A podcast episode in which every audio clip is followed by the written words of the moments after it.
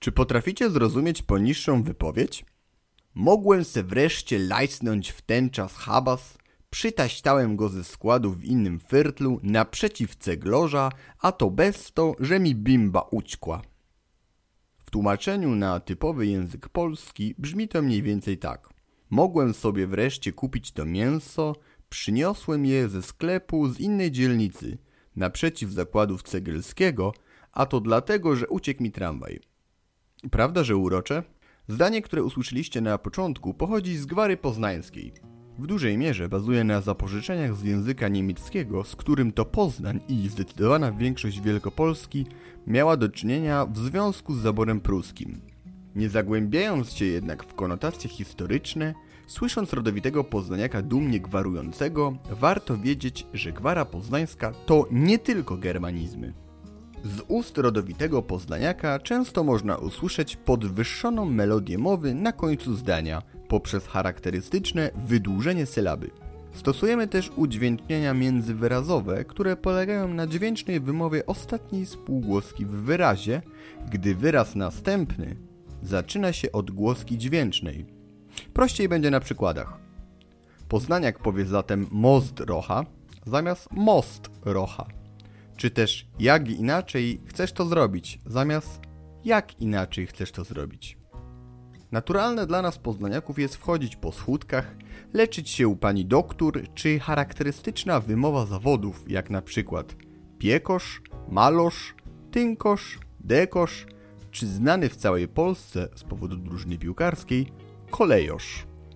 To właśnie w Poznaniu usłyszycie w bimbie, czyli tramwaju, żebyście odbili bilet, czyli go skasowali, a wychodząc z tramwaju koniecznie nadusili przycisk, czyli po prostu go nacisnęli.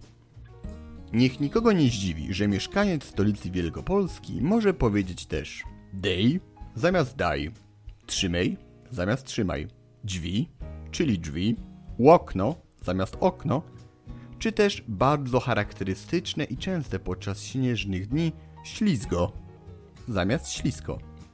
Melodyjne końcówki oraz charakterystyczny zaśpiew spotęgowany jest także przy wymowie końcówek, zatem często poznaniak on w wygłosie zastąpić może dużo bardziej swojskim om.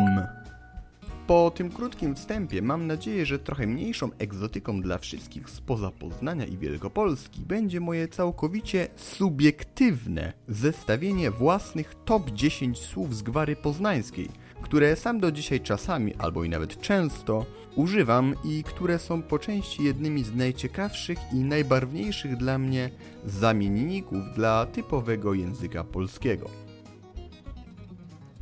Numer 10 Pamperek. Sam bardzo często w dzieciństwie używałem to sformułowanie. Pamperek to określenie na zabawkę, która jest pajacykiem lub maskotką, a najczęściej występuje w formie małego ludzika. W zdaniu można usłyszeć takie przykłady użycia jak narysuj jakiegoś pamperka w czapeczce i w kropki i już.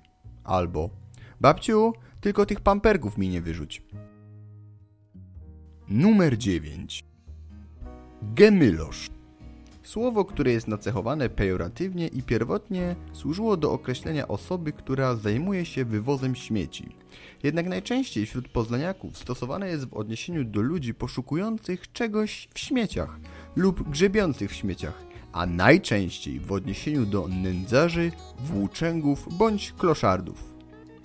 Gemylosz niby, a jakby go umyć i ubrać, to z profesorami mógłby stanąć.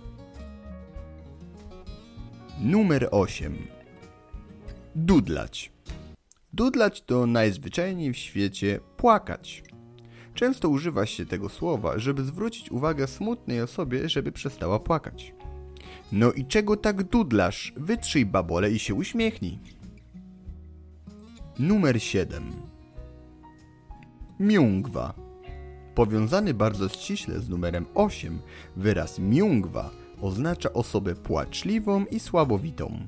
Jest to dość oschłe i prostolinijne stwierdzenie, które używa się, żeby nakłonić dość szorstko drugą osobę, aby przestała płakać.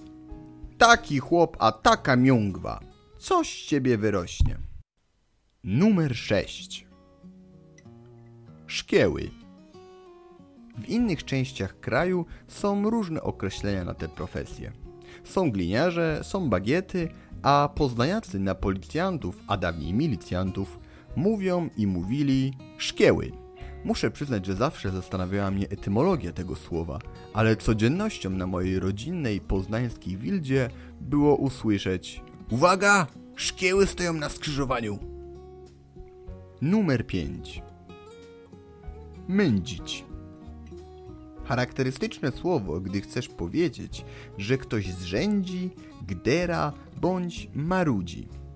Dość bezpośrednie i niezbyt pozytywnie i chętnie odbierane określenie, które można użyć mówiąc na przykład nie daj Boże takiej starości, łazi ino po chacie, nażyko, mędzi, z niczego niezadowolony.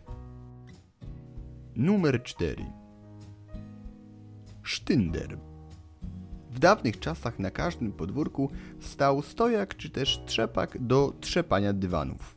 W Poznaniu na takowy zawsze mówiło się sztynder. Z reguły obraz poznańskiego podwórka nie wyglądał tak kolorowo w zamieszłych czasach i z ust poznaniaka można było usłyszeć Na podgórzu gemyla, kubów nie było, ino tylko stół ten sztynder. Numer 3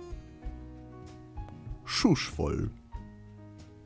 Jak się już domyślacie, poznajcy mają sporo zapożyczeń z niemieckiego i wyrazów zaczynających się na szy.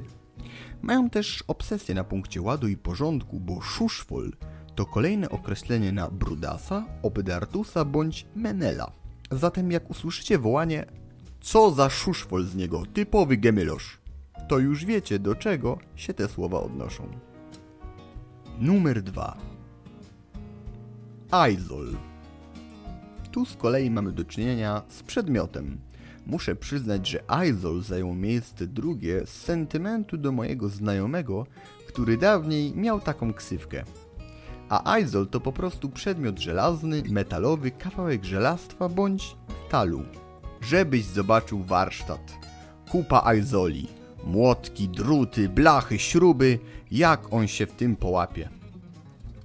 Numer 1 i mój subiektywny zwycięzca, choć przyznam, że głównie ze względu na olbrzymią popularność tego słowa i absolutny must have dla tych, co dopiero przyjeżdżają do Poznania, gdyż jest to słowo niezwykle popularne w stolicy Wielkopolski, czyli ćmiki.